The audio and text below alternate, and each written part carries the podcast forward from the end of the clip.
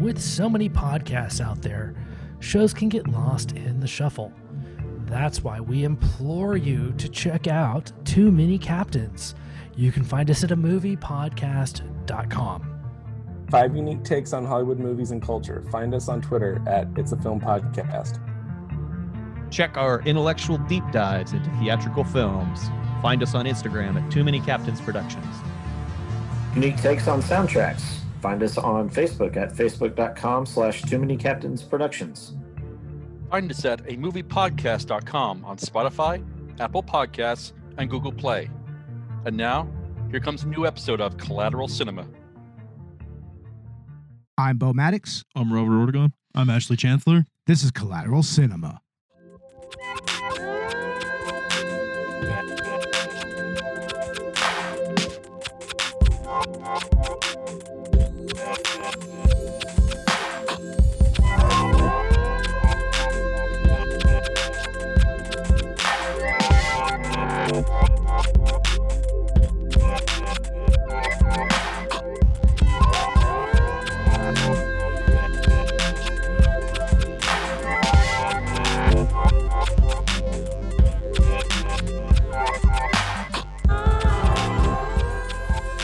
Welcome to Collateral Cinema, the only movie podcast that matters, where we focus on good movies, bad movies, and everything else in between in the world of cinema. We're podcasting straight from somewhere in South Texas, and yes, my friends, we are a 420-friendly podcast. So whatever you have, be it dabs, blunts, bongs, or joints, smoke it if you've got it. And happy Halloween, everybody. Happy Halloween. Yo, happy Halloween. Yeah. Where's Dakota at? Yeah, good question. And what is it going to be for Halloween? He's going to be a twink. A twink. Wow. What the fuck? Jesus Christ, bro. Oh, my God. Ladies and gentlemen, don't listen to him at all. Don't listen to Ash. I was going to say he could be the other Zach and Cody twin. I don't know. What do you think, Ash? Dylan or Cole Sprouse. Not the blue one, okay? The other one. Oh, that's funny, dude. Oh, my God. Already, this is becoming a spooky episode, right? Yeah, Halloween special, Boy Meets World style. Boy Meets World style. Oh, yeah. Nickelodeon. Kenan and Kel Halloween specials. Oh, there we go. Remember those? Oh, Kenan and Kel. Oh, shit. That is awesome right there. Something that you don't know anything about, right, Ash? Have you ever seen Are You Afraid of the Dark, dude? It's the greatest shit ever. Have you seen Are You Afraid of the Dark? Oh, yeah. Yeah, with your mom. Oh. Wow. No, just kidding. Damn it. Are we really resorting to mom jokes on here now? No, that's too old. We're not 5 anymore, right? Yeah. I think that we need to stay within the spirit of the holiday. Yeah. It's extra spooky and horrific. I take all that back. I'm sorry, Ash. That's not what your mom said last night. I don't care what she said. Oh, my God. Just don't tell me about it. Just don't tell me about it, Ash. I don't care. Anyway, happy Halloween once again, everybody. We are back with another horror movie in what is indisputably the month of horror movies. I mean, I hope that everybody out there is just watching every horror movie that you can find. I don't care if it's like the most bargain basement, like dollar movie that you can find at Dollar General or whatever. Yeah. Some people just resort back to the originals. I mean, that's what we do, right? Oh, all the time. I mean, I have to put every Halloween movie on in October. Just watch them all in order. Yeah, all in order, exactly. Including Halloween. Oh, of course. Yeah, the Halloween movie. We were going to do Halloween, actually, but then they ended up suspending it till next year. We were doing Halloween Kills. Oh. Yeah, Halloween Kills. Yeah. They were supposed to be out this year, but they postponed it. And we were totally going to do an episode about it, but, you know. It was going to be this episode. Oh, yeah. It was going to be this episode right here, but, you know, COVID and all. COVID. Shit happens. Yep, shit happens. Doesn't it, though? I mean, it really is a scary year, so this is going to be a scary month. I think people should just dress up as COVID. Oh, definitely. or dress up as Donald Trump. Oh, yeah, definitely. No, dress up like Karen. Have you seen that Karen mask? Oh, God. Oh, Lord. Is there a Karen mask? There's awesome. Totally a Karen mask, and it's frightening. But anyway, This movie that we are focusing on for our Halloween special is actually quite appropriate for this current time in our zeitgeist, kind of. It does kind of fit the climate, doesn't it? Very much so. And of course, we are talking about the all-time classic, the progenitor of the zombie genre, George Romero's Night of the Living Dead, straight from 1968, right? 1960. Yeah, that's right. Oh, man. This movie is pretty much the beginning of modern horror, at least for me. Like, some would argue that maybe when you go back to, like, Psycho, that's kind of where it starts to kind of make that shift. But I don't know. There's just something about this movie where there's just grittiness. There's gore. I mean, there's heavy social commentary in this movie, which we'll get into here in a little bit. But we have this movie playing in the background, and man, this movie means a lot to so many people, and it means a lot to me as well. Yeah, I have to watch this every Halloween, you know. Yeah, it's pretty much required viewing, and it's also appropriate because it originally came out, I think, October 1st. Yeah, in the 60s. October 1st in theaters, and I saw one of the original release dates. Yeah. Initial release date was like October 4th. I'm not sure. Yeah. And that was about 52 years ago. Yeah. This was recently. It was the 52nd anniversary of Night of the Living Dead. Long time ago. Yeah. And this movie, it somehow manages to be timeless, but still a product of its time in so many ways. Yeah. But, you know, it's interesting too, because there's so many things about this film that feel ahead of its time. You know what I mean? There's progressive elements to it. I mean, notwithstanding, of course, the fact that we've got, you know, a black actor portrayed as the protagonist, and there's not even a point that's made about that. I mean, George Romero didn't do that on purpose. George Romero picked a black actor because he just simply was the best fit. You know, that's all that it was, is he was the best actor, you know, for that role.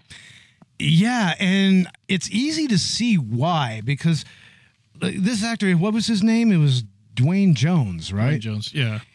This guy just takes control of this movie. I mean, he is like the main focus of the movie as far as I'm concerned. And, I mean, he casts a commanding performance over everybody else in this movie. It's more of a stage actor feel, right? Yeah, in many ways, there's parts of this movie that does feel like a stage play. Yeah, inside a boarded-up house. Yeah, there's a lot of it that happens in a single environment. I mean, in just a single house. Like, there's different places within the house that they go, but usually it's really just the living room and the cellar that you see them, and outside. Yeah, when they start setting stuff on fire, right, to keep all the ghouls away, right? Yeah, and that's the point that you need to make. Is like, these are ghouls; they're not zombies yet. That hadn't been invented yet. That terminology hadn't happened yet. The term hadn't been coined yet, at least not in its current form. I mean, I believe it's a Haitian term, right? Originally, yeah. I mean, zombies at first, when they were shown in popular culture, they weren't really like reanimated corpses that were lusting after brains or flesh, as it were. They were kind of presented in at least what could be seen as a stereotypical type of voodoo ritual, more or less. Yeah. And it was a ritual that actual voodoo priests did. I mean, of course, they used, I believe they used a toxin that is derived from the pufferfish to pretty much make people kind of go into this coma, pretty much. And eventually the person that they targeted would eventually come out of that coma, and that would have the illusion of, you know, coming back from the dead. Okay. I've seen that. That's in the interesting movie, Buried Alive. Yeah, there's something similar to that in Buried Alive, and we'll get into some of the other zombie movies that we've seen here in a little while. Or some different Buried Alive, not the one we're talking about. Yeah. But this movie, it follows 7 people. They're trapped in a farmhouse. This is in western Pennsylvania, right? Yeah, exactly. And this farmhouse, it's just the center stage for a struggle of the ages in many ways. The middle of nowhere, really. Yeah. It's not just a struggle between the zombies and the humans. It's a struggle between the humans themselves. I I mean, conflict is constantly present in this movie. Yeah, and I like the throughout most of the movie, there's not even a lot of zombie action. It's just a lot of the tenseness of the situation and the conflict that's happening between the humans, which is prevalent in a lot of, I think, zombie media today. Like you have like The Walking Dead or The Last of Us, which are also stories that feature zombies but tend to focus on the human aspect of, you know, how would humans react in this scenario. So it really all draws back to this film, the original zombie film. I mean, hell, even the fact that they never use the word zombie, that's a trope that's repeated in most zombie movies, you know, is that zombies don't exist in fiction and their world. Yeah, I mean, all of that is just hard baked into the genre starting here. This is the example of all of those tropes. Yeah, exactly. And it all comes from here. I mean, they didn't start eating brains yet. I think that came in one of the Seamus ripoffs. Or one of the sequels to this, or that started becoming a thing. Maybe but the idea of Shaun of the Dead. The idea of like cannibalism. That's a great movie. Yeah, but the idea of cannibalistic undead corpses, you know, is slow moving. You know, really owes itself back to the original George Romero film, and I think, you know, over time we've become desensitized to that idea, but at the time this must have been terrifying. And I know this movie was controversial too for its use of gore and violence. Yeah, so much of this just had not been seen before in movies. I mean, you can argue that early on in the history of cinema, there was some allusions to graphic violence, but this right here is when it actually was just laid bare and was just extremely visceral. You actually see the flesh and the sinew and the guts and everything. Yeah. So did you know that the actors were eating ham that was covered in chocolate? Oh, and so they were actually like getting like pale, and because it was so disgusting that they didn't need to put makeup on them anymore. Yeah, that is fucking horrid. I think that they got most of the parts for this from a local butcher. And there's a story, I don't know if it's apocryphal or if it's been confirmed, that eventually some of the guts spoiled and they had to use it anyway. Oh, so shit. Hell yeah. Yeah, they were using rotting meat in a lot of these scenes. And that, like, oh, that makes me just bleh. Real effects. That's some Kubrickian shit right there, right? Oh, God, it's like, man. Texas Chainsaw Massacre. Like, real. You know, even Texas Chainsaw Massacre wasn't that gross. No, but, you know? A real live version. Yeah. Maybe. I mean, yeah, it's gross. I mean, it's fully out there. And it kind of seems, I would say this movie might seem tame by today's standards in a lot of ways. It's really not. It's not that bad, but at the time, I mean, this was huge. We'd never seen this in cinema, especially not in something so mainstream, I would say. Or I don't know if this was mainstream at the time or if maybe it was more of a cult thing. It's certainly mainstream now. I'm pretty sure that it was kind of a flop, right, Robert? It didn't. What did it gross? It was $114,000 budget. Yeah, it grossed like 250 times its budget, really. Yeah, but initially when it was released, the actual budget was like $114,000, and the gross was like $12 million domestically, U.S. Wow, really? It was that kind of successful? Yeah, and $18 million internationally, earning 250 times its worth, you know? God damn. Well, yeah. So I guess it really did make its money. I mean, obviously, it spawned a lot of sequels and ripoffs and remakes. But from what I'm aware of, I mean, it was at its time still regarded as more of a cult classic because it was heavily criticized. And now it's become something so much more than what it originally was. I mean, especially now that, you know, film scholars have pretty much dissected this movie to no end, especially with the social commentary that is present in the film. But I mean, Romero says that he didn't really do that intentionally, and that, I mean, he just wanted to make a silly, dumb B movie, pretty much. That's what he was setting out to do. But I mean, this movie is so impactful, especially when you consider the politics of the time. I mean, this came out with the backdrop of the civil rights movement, of the war in Vietnam that was going on around that time, or I think it was about to really explode as it did. And I really see a lot of interesting parallels with what's going on today, especially with Black Lives Matter and the like. And what I kind of see going on here, the dynamic here is it's not just, you know, black versus white or anything like that and taking that look at it in a racial lens. To me, it's the struggle between radical black activists that were involved in the civil rights movement at that time, that were they were really the ones that really pushed that movement, versus the more milquetoast white liberal mindset. That's what I see here. That's what's represented with Cooper and his family. It's like they're looking for false comfort. Okay. Yeah, you know, and even if a lot of these aspects weren't by design on you know, Romero's part, I think you see in it kind of what you want to. And there's kind of this unexpected quality of allegory, I guess. Yeah. I mean, going back to what I was saying, like, I mean, if you look at Ben, Duane Jones' character, I mean, he's pretty much the one trying to take a direct kind of action against this threat, which, I mean, the zombies, like, as far as I'm concerned, they symbolize unrest. They symbolize chaos. That's what they are. They're an agent of chaos. And that's really what it was at that time. There was a lot of chaos surrounding these movements. Yeah, I can definitely see that. That's interesting. And, I mean, even Martin Luther King Jr. said something about, you know, moderate liberals, especially moderate white liberals, being a lot more dangerous to the movement than actual fascist, racist type people at the time. Wow.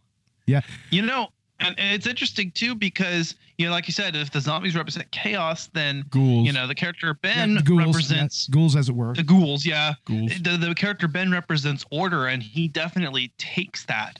I mean, I like how he just sort of takes control. He hops into someone else's house and tells that family what the fuck to do. He's like, you can go down in the cellar. If you're up here, I'm in charge. See, it's not so much order that he represents. It's organization that he represents. He's trying to organize a response to this chaos that is happening, this threat, this violence coming from the white supremacist state. I think I noticed that when he picked up the gun. I was like, yeah, taking control of it. He's taking control right away. Exactly. And that's because he's trying to actually organize a direct response to it. Exactly. Meanwhile, Cooper and his family, they're ensconced in their privilege. In the cellar. That's what the cellar is. The cellar is the comfort of their own privilege. You know, and it's their inability to really see the threat for what it is. Okay. Wow. I mean, if you really look at it from that angle, I mean, it becomes even more pertinent for our time, especially with Black Lives Matter. And I saw that when they were deciding who goes in the cellar and who doesn't, right? Yeah. That's stupid. Whether or not to even go in the cellar to begin with. That's stupid, though. Yeah. You're basically barricading yourself, though. I mean, there's no exit, you know? I think from a tactical standpoint, I mean, it would have made sense to kind of do a little bit of both, like barricade the windows in the main house, put up a fight if you need to, but as a last resort, go into the fucking cellar. I would just get on the roof with the sniper, right, Bo? Yeah. Although there's a lot of people that also point out that maybe going to the cellar probably would have been a good idea. It would. How thick is that door? I mean, it was barricaded. I mean, in the end, that's what they end up doing. And that's how Ben ends up surviving, technically, is, you know, once he's forced down the cellar, he barricades it out and then he's good. I mean, he survives the night only to get shot right at the end there, mistaken for a zombie. I mean, if that's not just the craziest ending, and if we're continuing a long allegory that you're describing, that is so pertinent, because it's like, even after all the sacrifice, even after all of the work that's been done and all the perseverance, I mean, in the end, it just normally gets shut down by someone who doesn't understand. And how does he meet his end? He meets his end at the hands of a representative of the white authoritarian state. Yeah. It's like he's essentially lynched in a way.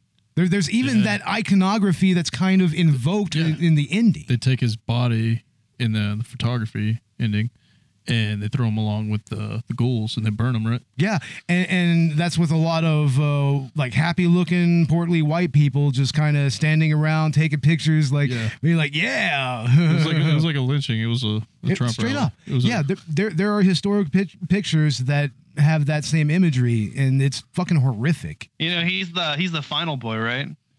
He is kind of the final boy, yeah, in a way. I mean, insofar as, you know, zombie movies have final girls and final boys. I mean, yeah, it's usually a couple, or it's just like one final girl, you know? Yeah. Well, it's him and Barbara, and then Barbara gets fucked. You realize that Barbara is gone. She is taken by the horde, and you're like, okay, I guess it's just Ben now. Yeah, well, I mean, fitting back into the allegory I was talking about, I mean, Barbara is an interesting character because, to me, she's the normal, apolitical, you know, non-radical person, you know, and she's completely traumatized by the chaos. She's like she's the mainstream population, the mainstream idea or ideal. And that's good because she's not part of the problem, but she's a burden, you know? Yeah. And, she's in the way. It's like she's in the way. Exactly. Yeah. Yeah. Seeing her brother being taken down, turned into a ghoul, sir. Yeah. That's a crazy scene in its own right.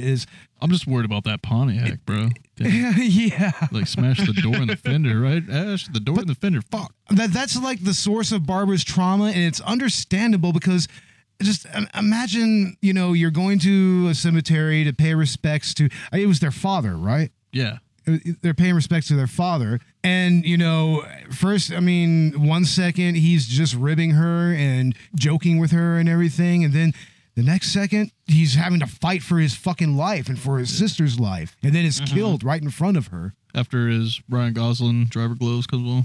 No, he doesn't take them off. He has one on. He has them on the whole time. Did y'all notice how her recounting of the story was completely different to what actually happened in the film? Well, yeah. By that point, she's unreliable because she's traumatized. Yeah, I mean, you can apply that as a, you know, retroactive in universe explanation, but I legitimately think that there must have been a script rewrite at some point, and then it wasn't changed.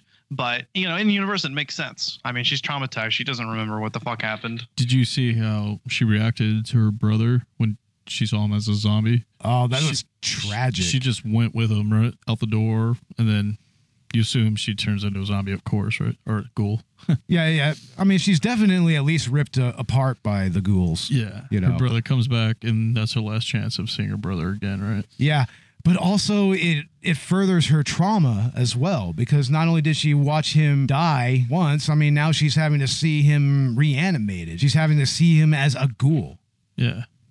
Well, it gets me, you know, there's that one part that gets me where Helen is being killed by the reanimated daughter, you know, and as a parent, I mean, that really strikes me because how horrible is it to, you know, not only know that your child's gone, I mean, they're dead, but they're attacking you. I mean, you don't want to be in the position to have to murder your child, even though they're a zombie. I mean, we make those kind of rationalizations and we think, oh, yeah, that's not my kid anymore. But think about how traumatic that would be, you know, as a parent. I can imagine as a parent.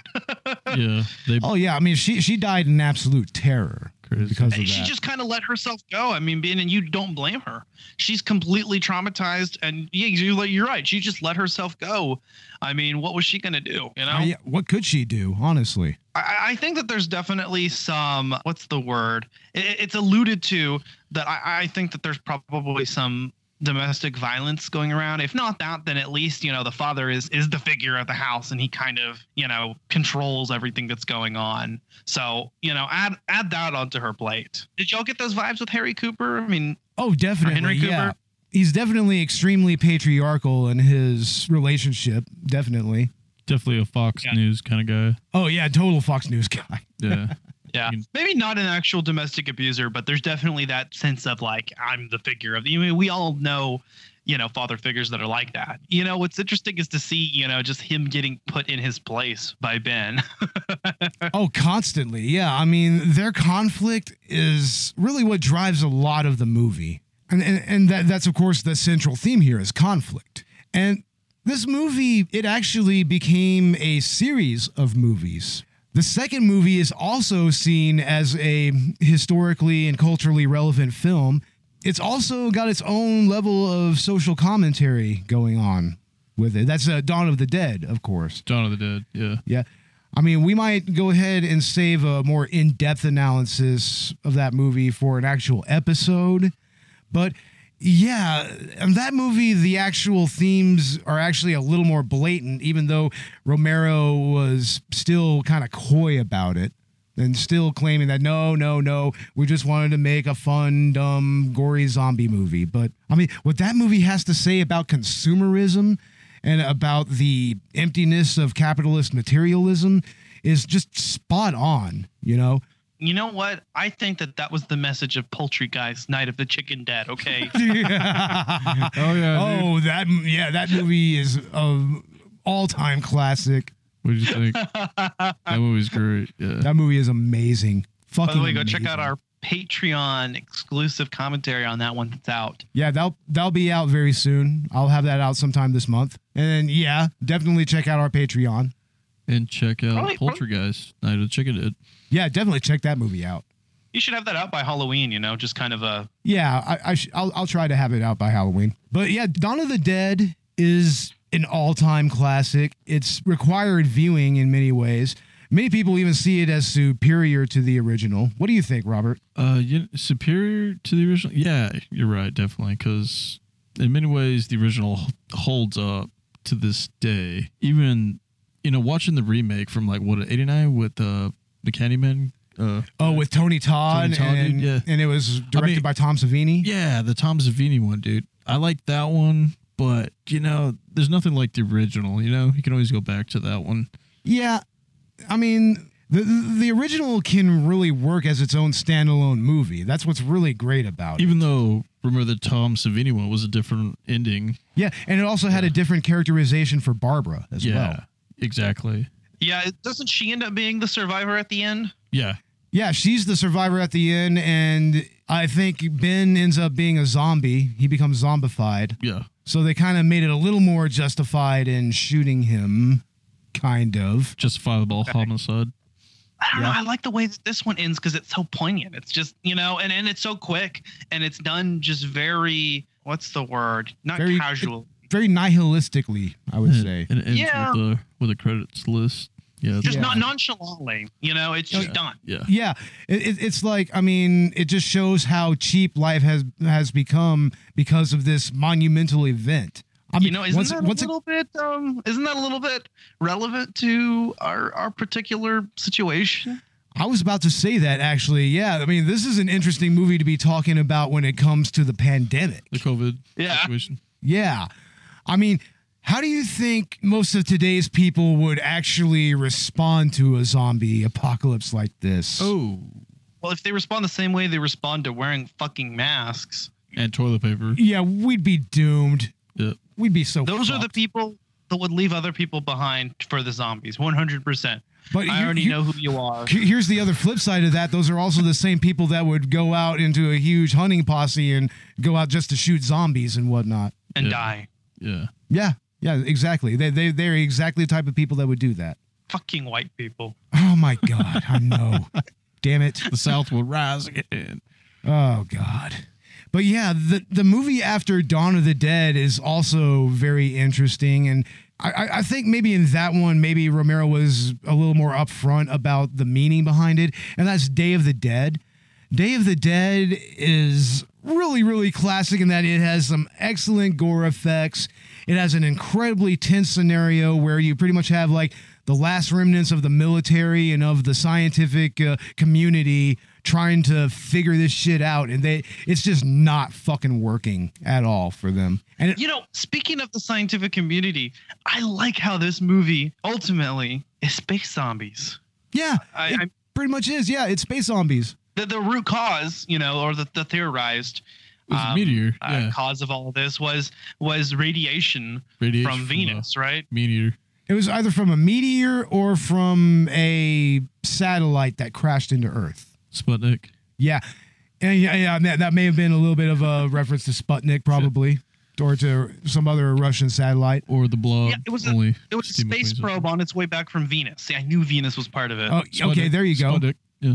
Yeah, there you go. And yeah, I mean, that just kind of speaks to the B-movie sci-fi horror film that Romero was trying to make here. You know, in the time period. yeah, at its core, that's exactly what this is.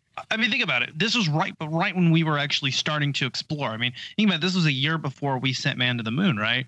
So, yeah. I mean, humans were you know, sending probes out, and we were having some missions and stuff. So, you know, that was it was a big unknown at the time. It was you know, it's very analogous to the way that we view technology and social media today in popular culture, you know, as this thing that could be dangerous, could have some consequences. So, you know, it's kind of a catch-all for, you know, unknown, you know, doomsday events, you know, it's probably going to be from outer space as we're going to probe too far, you know? Welcome to a night of total terror.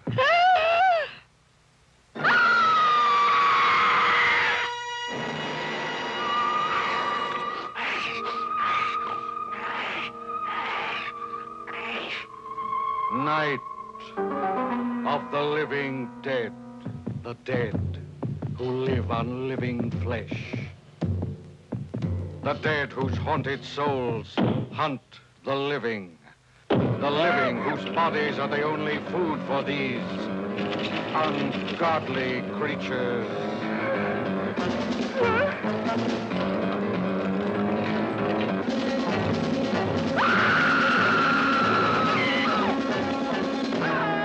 Night of the Living Dead. A bizarre adventure in fear. An experience in shock, more shattering than your strangest nightmare. Night of the Living Dead. A night with the dead who cannot die. A night of total terror.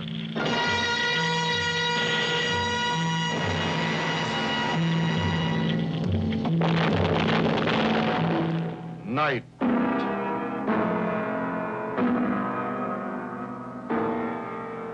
Of the Living Dead. Yeah, probably. I can totally see that. I mean, that was a constant theme throughout a lot of sci-fi and horror from this particular era, you know? Like even if you look at something like The Thing from Another World. Yeah, I was going to mention that. Yeah, that kind of has the same vibe to it a little bit. I would say, did that movie come out before this? Like, way before this, right? I think From Another World, was that the 50s? Yeah, I think...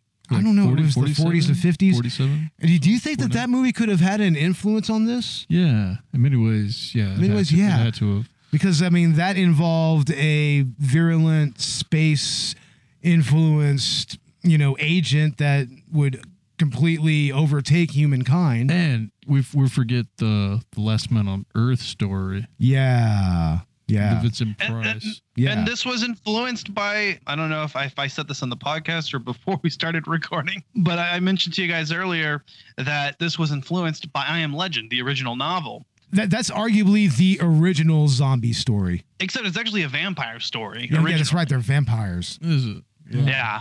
The Will Smith version actually changed it to what was, you know, kind of more conventional zombies. But even then in that movie, they're a little bit different, I think. They're very different. Less, more animated. I don't know. But yeah, I mean, this movie was actually somewhat inspired by I Am Legend, the novel, interestingly enough.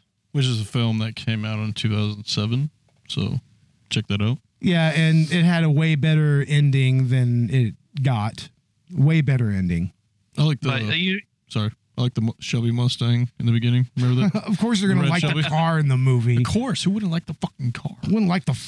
Of course you're going to like that. 500 horsepower Shelby. Supercharged, bro. So you said we had Day of the Dead, and then what else from Romero's Dead films? Yeah. After that, the next Romero-led Living Dead movie wouldn't come out until like the late 2000s, right? With Land of the Dead? Or was it Diary of the Dead that came out? Diary of the Dead. I think it was Land of the Dead, then Diary. It was Land of the Dead. Land of the Dead was like 2005 or 6, right? 2006. Oh, okay. Leguizamo and Dennis Hopper, right? Yeah, that's pretty crazy that you had Leguizamo and Hopper in a movie. The Mario Bros, right? Yeah. I know. Yeah, what the fuck is that? They meet again. And it was in a George Romero movie. Nice. Yeah, go check out a Super Mario Brothers episode. Oh, yeah. You definitely want to plug that one. Definitely. Do it now. But yeah, I really haven't seen Land of the Dead or Diary of the Dead. Robert, what are your thoughts on those movies and how they stand in this whole series of movies? Land of the Dead is not bad. It's almost like Return of the Living Dead. You know that whole shopping mall scenario in the 80s, right? You know what I mean? Yeah. That's Dawn of the Dead with the shopping mall. That's that one. But in Land of the Dead, they live in a shopping building. Oh, okay. And you know everybody else outside, they're like street urchins, right? And wow! And then Dennis Hopper owns the buildings, like the main guy. Right? They're all doing jobs for him. Yeah. So he's kind of like a warlord in a way. Exactly. Do Romero's other Dead movies all take place in the same continuity, or? Yeah, they should, right? Yeah, just less men on Earth scenario. Yeah. Yeah. Didn't Land of the Dead have a whole thing with the zombies where there was one that was becoming like a leader? Yeah, he was getting smarter. And that's interesting because that plays into something that was in Day of the Dead, which was the concept of zombies actually kind of regaining a little bit of consciousness, a little bit. Like there was Bub, the main zombie of that movie. And he was pretty much, you know, he was a lot more chill out. He wouldn't like attack you, not unless you did anything. He even shot the main villain of the main antagonist of that movie with a gun because apparently he had like some type of military background and everything. He even saluted the colonel like whenever he shoots him and kills him. I mean, that kind of ties back into that and the idea of a singular zombie just kind of rising up, becoming like a Spartacus amongst the zombies. I mean, that's compelling. I'd say so. Yeah. And then there's Survival of the Dead, right? Right after Land and Diary. Remember the Goosebumps? What was it? Well, hold on. Wasn't Diary of the Dead like the found footage movie that Romero did? I've never seen that one. You never seen that one? No. Yeah, I heard that's what that's the angle he went with Diary of the Dead, is that literally a found footage movie. Pretty much. Which makes sense at the time. I mean, paranormal activity was becoming a huge thing. Which that's pretty much the series that kind of drove the whole found footage genre into the ground a little bit. You know, after some promising movies, Blair Witch. Yeah, Blair Witch, of course, or like Cloverfield. Or you know, there's like 3 Cloverfields, right? It's crazy. Yeah, but only one of them is a found footage movie. And that's the first one. Yeah, but what was the last movie? It was Survival of the Dead. I never even saw that one. Either. I mean, that may have been the last movie that Romero ever actually worked on because, unfortunately, he passed away about a year or two ago, right? It was a couple of years ago at least. Those 3 were done in 05, 07, and 09. Oh, wow. Okay. I'm pretty sure, that was pretty much the last of his output in that series. Yeah, this was the last film to be directed by Romero before his death in 2017. There you go. 2017. God damn. It feels like just yesterday that he passed, man. Damn. Shit, feels like just yesterday that we lost Wes Craven. It's 2015, right? Shit, Tobe Hooper is dead. Jonathan Demme. Fucking, who else? Fucking William Friedkin, right? Damn. Sucks that you said Wes Craven. When you go back. There's so many fucking directors from the 80s that are dead now. It sucks. Fuck, man. Fuck. All right. Yeah. But this movie, like I said before, it's timeless while still being a product of its time, but it's amazing how well it holds up. I mean, especially since you have 2 different versions of this movie. You have the original black and white version, and then you have the more modern colorized version, which you can find on Netflix right now. Now, Ash, I don't think that you actually watched the colorized version, right? No, I watched the black and white because that's what happened to be on the service that I was watching this through. I was watching this on Plex. Yeah, it's good. It's good to see this movie first with the original gritty black and white. You have to see it on black and white first. Yeah, I think so. I think I kind of appreciated it that way. Yeah. I mean, I have it on the TV right now, too. And there's just a certain feel to this that I think that tone represents. You know what I was thinking while I was watching this, okay? I would love to see a video game adaptation of this movie done kind of in the style of Resident Evil 7, less action-y and more just kind of survival horror exploration with, you know, some action elements. I think could be really, really cool. And just a direct adaptation with some minor changes to make it more, you know, playable. And you keep it within the time frame of the late 60s as well. Like, right, exactly. And just like how Ghost of Tsushima has a Kurosawa mode, which has, you know, shows the film in black and white with that grainy texture. This game should also have a filter, which would allow you to play it with the original black and white, you know, kind of grainy feel. At least that's what I would do. I thought that would be badass. I saw a lot of opportunity for that. But yeah, this movie still holds up amazingly well to this day.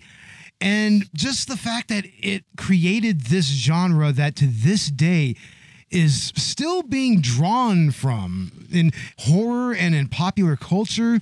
I mean, there's so many zombie movies that are kind of unique in their own right. Like Shaun of the Dead. Like Shaun of the Dead, which is very much almost a deconstruction of the zombie movie in a comedic sense.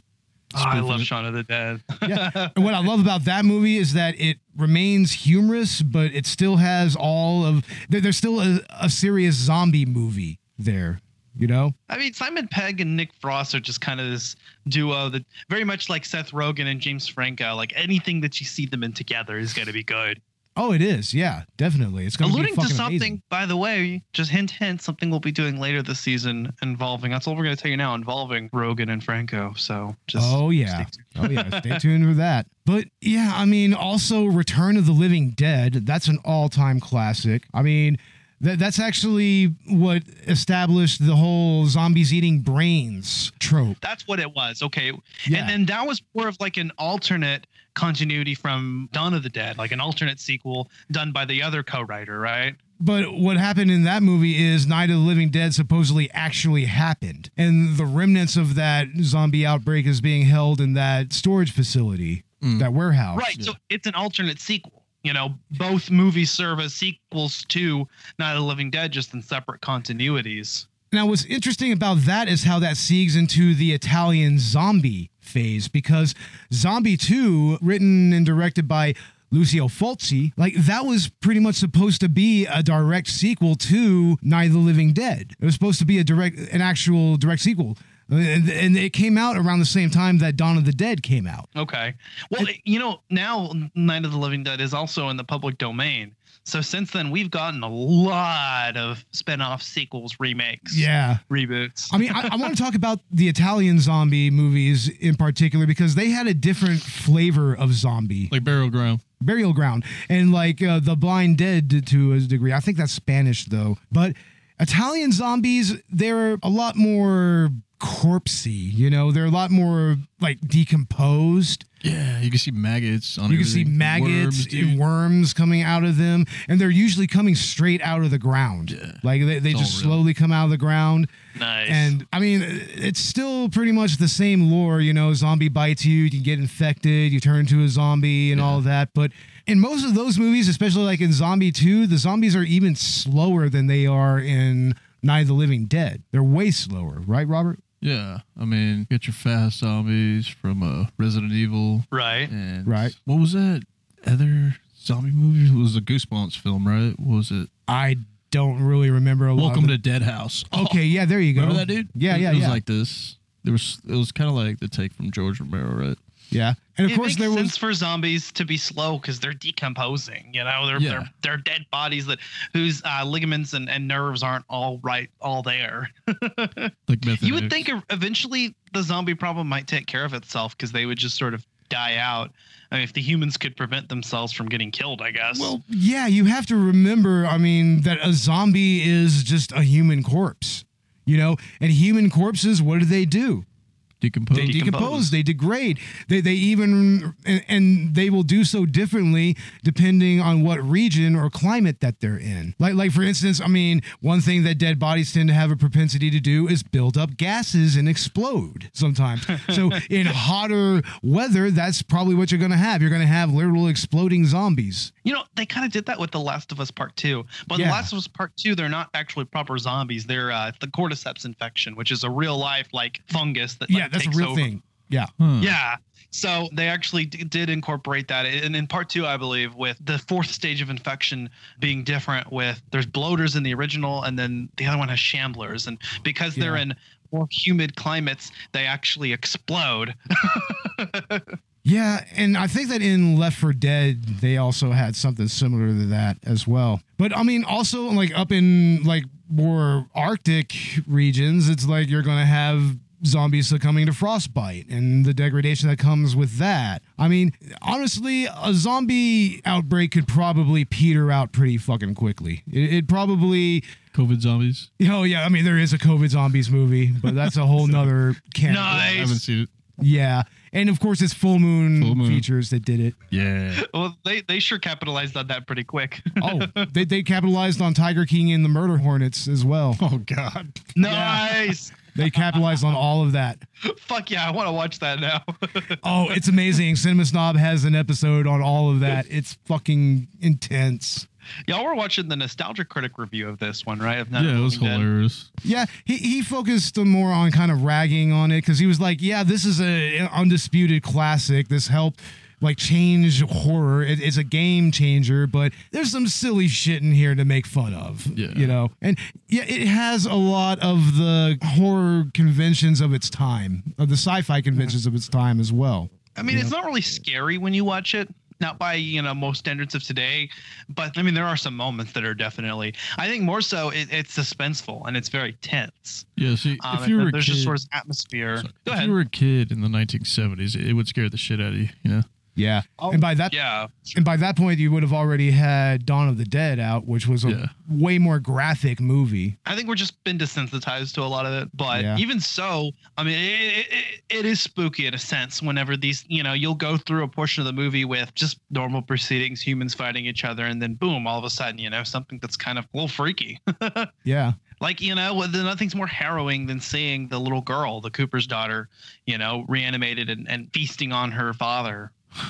Yeah, that's hardcore right there. Kills the mother with a shovel or a little spade. That's what that is. Like cement blocks. It's a gardening spade. Whoa, that's dude. What it is. Yeah, that's interesting in its own right. Being murdered by a tool that is typically seen as a feminine pursuit. Gardening. I think it was sharp, dude. Oh, it was very much so. Well, you used to really be scared here, Johnny. You're still afraid.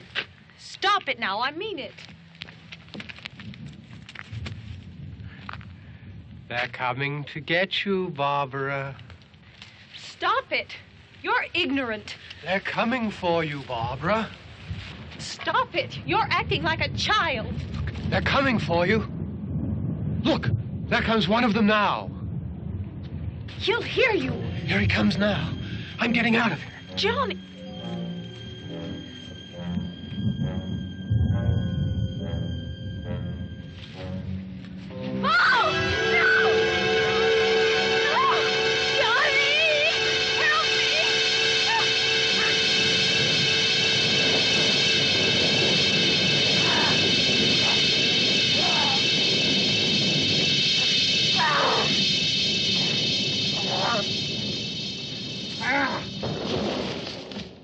Anyways, I think it's about time that we go ahead and start wrapping things up. Robert, you're the one who chose this movie. I'm going to go ahead and ask you for your final thoughts first. Final thoughts. Oh, yeah. Also, get in the frame, Robert. Get in the frame, Skype Robert. Call. I can't. You can't? Yes, you can. There's no can't on this podcast. Come on now. Bull's right there. Yeah.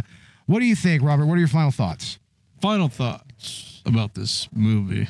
I think, every Halloween, it's playing. You should be watching it along with the Halloween marathons, right? Yeah. And, just get ready to go trick-or-treating with your kids if you got kids, blah, blah, blah. For what this movie did, it did a lot for a lot of young independent filmmakers, especially coming right out of 68. Yeah, this was an independent movie for its time. Yeah, very independent. Yeah, it seems like a lot of the best horror movies, they start out that way. I mean, Halloween was an independent movie. Yeah, that was mostly Carpenter's first project out of film school.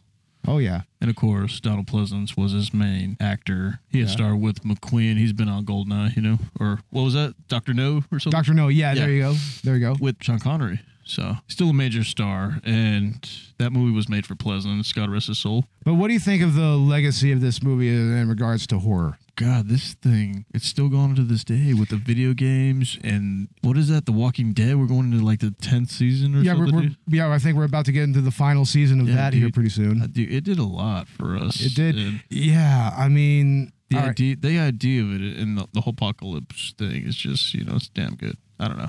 Ash, what are your final thoughts? Oh, I mean, as you know, I'm glad that I got to see this for the first time, you know, as the progenitor of the zombie pop culture phenomenon, you know, and that extends beyond film. That extends beyond the world of cinema. I mean, now, like you guys said, we have video games, we have books and TV shows and comics and, you know, stage plays and musicals. I mean, everything you can think of. Zombies are, you know, there's no other way to say it than a pop culture phenomenon. And that all owes with that.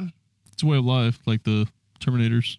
Yeah, pretty much. Yeah, I mean, it all owes back to Romero's original work, and you know, he was just kind of making a cheesy B movie, or so he says. You know, to see the amount, and I'm glad that he, you know, was around long enough to see what his work would become, because there's not a single American, there's not a single person in the developed world that doesn't know what a zombie is. So I think that that's especially poignant. And another point I'd like to make is, you know, folks, make sure that this Halloween, y'all are safe. You know, we've got a lot of shit going on right now. So whatever you're going to do, just make sure that you're safe about it and have a happy Halloween.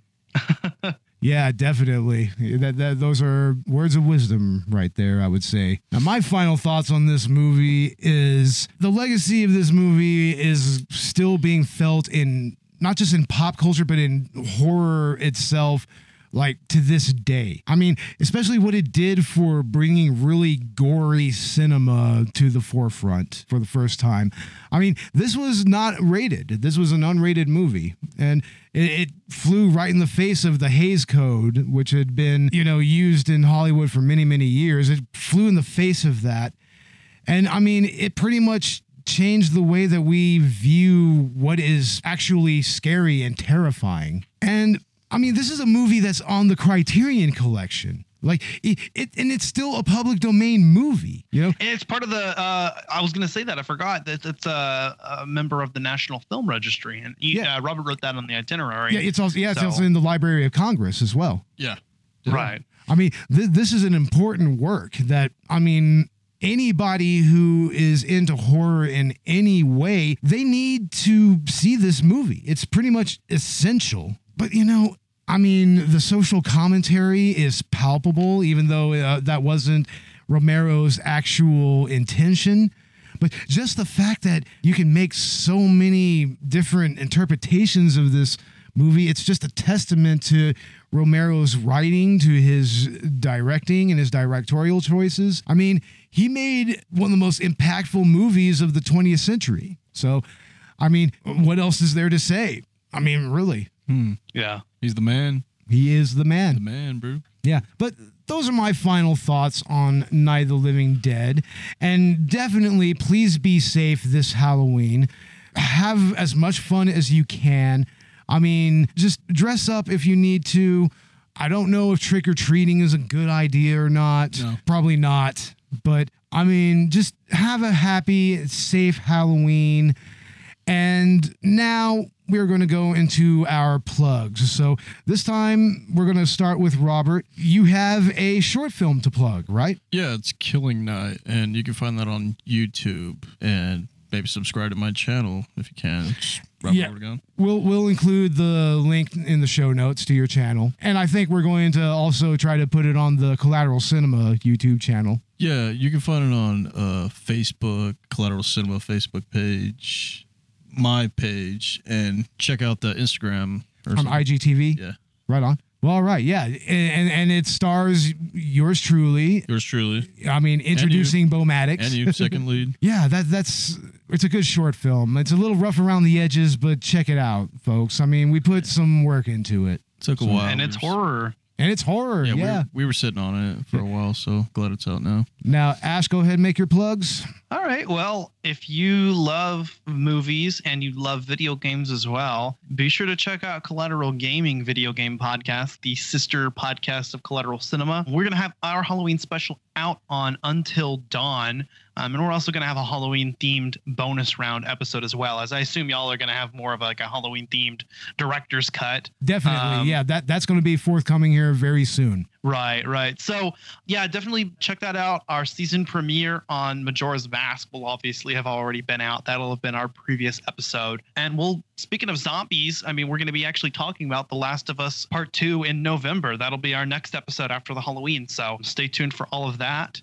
And make sure to leave us a 5-star review on Apple Podcasts, both Collateral Gaming and Collateral Cinema. Reach out to us on social media. You can definitely friend me or follow me. I pretty much accept all requests, Ashley Allen Chancellor. And definitely check out, both the Collateral Cinema and Collateral Gaming pages. Subscribe to our Patreons. Yeah. Definitely on our Patreons. We're going to have the Night of the Chicken Dead Poultrygeist commentary up there very soon. Best episode yet, so best commentary yet. Yeah, definitely. And yeah, you can find us on Facebook, on Twitter, on Podbean, Chill Lover Radio, Instagram. You can find us, as we said, on Patreon. And also look for us on what else? On Spotify as well, and Apple Podcasts. Leave us a 5-star review there, and leave us a 5-star review on Podchaser as well. That will help us out tremendously. I see that we're kind of charting in other countries a little bit, so we appreciate all of the listeners overseas. And also, become a follower on Twitter. We're trying to get up to at least 5,000 followers. That's kind of where Twitter starts taking some notice in the algorithms of your channel or whatever. So yeah, follow us there, become a patron on Patreon, and yeah, check us out and wherever you get your podcasts. For our American listeners, hey, right around this time, voting's right around the corner, so go vote. Go guys. Vote. Definitely. November Unless you're 3rd. Voting for Donald Trump, don't go vote. Yeah, stay home. Anyway, let's go ahead and end this episode. Happy Halloween, everybody. I'm Beau Maddox. I'm Robert Ortegaon. And I'm Ashley Chancellor. And this was Collateral Cinema. Check y'all later. Peace out. Bye. Oh.